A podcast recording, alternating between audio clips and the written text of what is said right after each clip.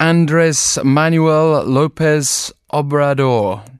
Is that a name you're too familiar with? Well, he said, "I confess that I have a legitimate ambition. I want to go down in history as a good president of Mexico." It's not the most startling claim that any uh, one would suggest as a as a hopeful, um, but uh, at the same time, it, it maybe is the sort of thing that, if it turns out that way, will be worth celebrating. He's sixty-four years old. Uh, he's best known as AMLO, uh, using the initials of his name. He counts British Labour leader Jeremy Corbyn among friends, and he did uh, enjoy a landslide victory in Sunday's presidential election in Mexico. Um, and he's set to take office actually from December first, so we've got some wait for that, but he's already facing a complicated task getting ready um, because certainly the United States is one of the big topics that uh, will influence his presidency and the build-up. Doctor Irasema Coronado is a professor of political science at the University of Texas, El Paso, and joins us on the line. Thank you for taking the time. Thank you for inviting me to be with you today. And, and can you start with a, a brief comment about this outcome in itself? It, it is a change in the order, but at the same time, a change in the order wasn't entirely surprising. No, no. All of the public opinion polls indicated that Andrés Manuel López Obrador was going to win, and subsequently he did win with about fifty-three, depending uh, one other poll said fifty-five percent of the vote. So he has a resounding mandate to lead. And therefore, it's going to be, I, people hope, uh, a positive outcome for the country. And what would account for AMLO's popularity, would you suggest? Well, AMLO has been around for a very long time. He used to be a member of the P R I, the Partido Revolucionario Institucional, and subsequently he left the party in nineteen eighty-eight to join a faction of the P R I that became the Party of the Democratic Revolution. And he supported Cuauhtémoc Cárdenas when he ran for uh, president of Mexico. Obviously, he was not successful, but that was a very contentious election because everything indicated that Cuauhtémoc Cárdenas had won. Um, Obrador has, politi- has had political ambitions ever since then.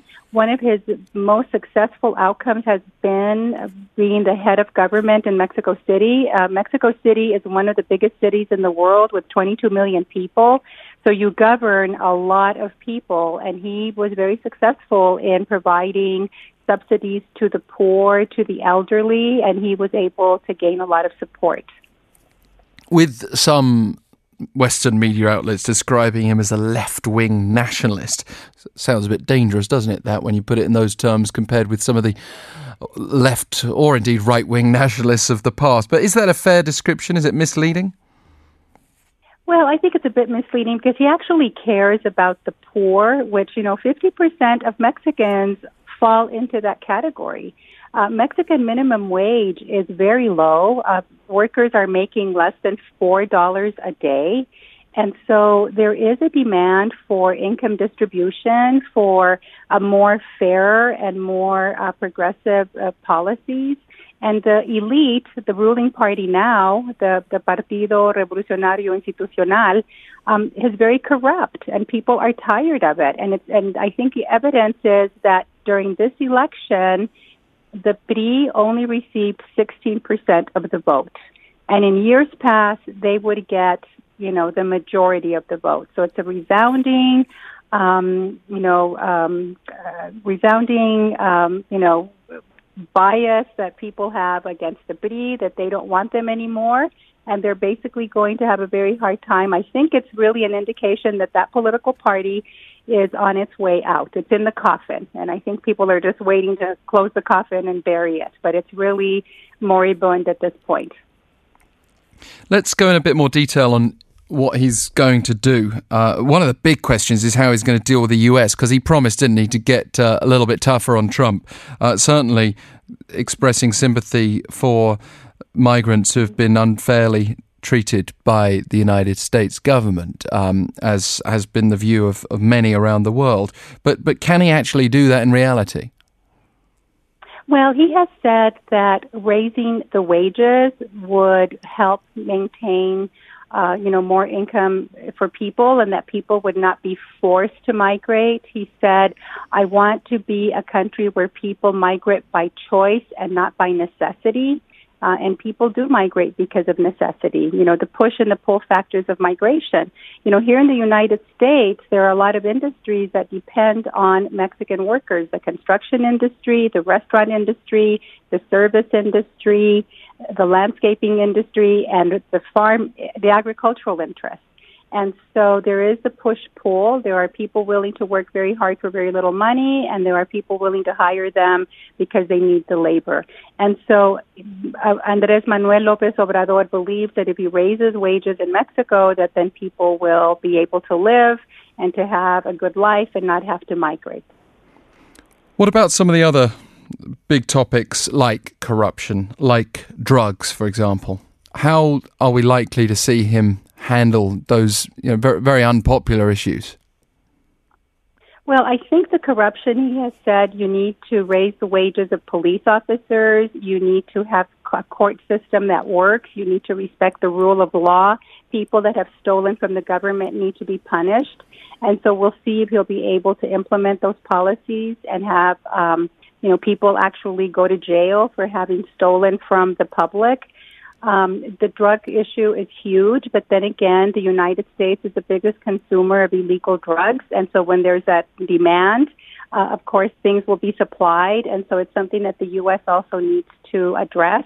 I think the drug war is really a binational problem that needs to be addressed by both sides. And the other issue is energy. Um, especially in the United States, a lot of businesses invested in the Mexican oil industry because the president now allowed for private investment. And Andrés Manuel López Obrador has said that he will no longer do that. It's going to be Mexico first, and people are concerned that investments have been made, and will he again nationalize the the part of the oil industry, energy industry that had been open up for private investment. And that makes people in the state where I live, in Texas, very nervous because a lot of Texans invested in Mexico. Right. I mean, speaking of trade generally, uh, again, it brings the U S heavily involved, doesn't it? Um, c- can he oh, develop a relationship with President Trump that allows a positive trade future for Mexico and the U S? Well, you know, part of the trade is a lot of American companies have moved to Mexico. They started moving there since nineteen sixty-five. So the automotive industry is big in Mexico. A lot of high-tech industry is big. And it's because American companies want to pay cheaper wages. And so if he's going to raise the wages, will companies say, oh, we need to go back to the States? I don't think so, because, you know, you have to pay an American worker, uh, you know, mo- minimum wage, which right now is seven dollars and, and uh, you know, almost eight dollars an hour. And in Mexico, you can get a lot of work for, you know, four dollars a day. And so it's going to be interesting to see.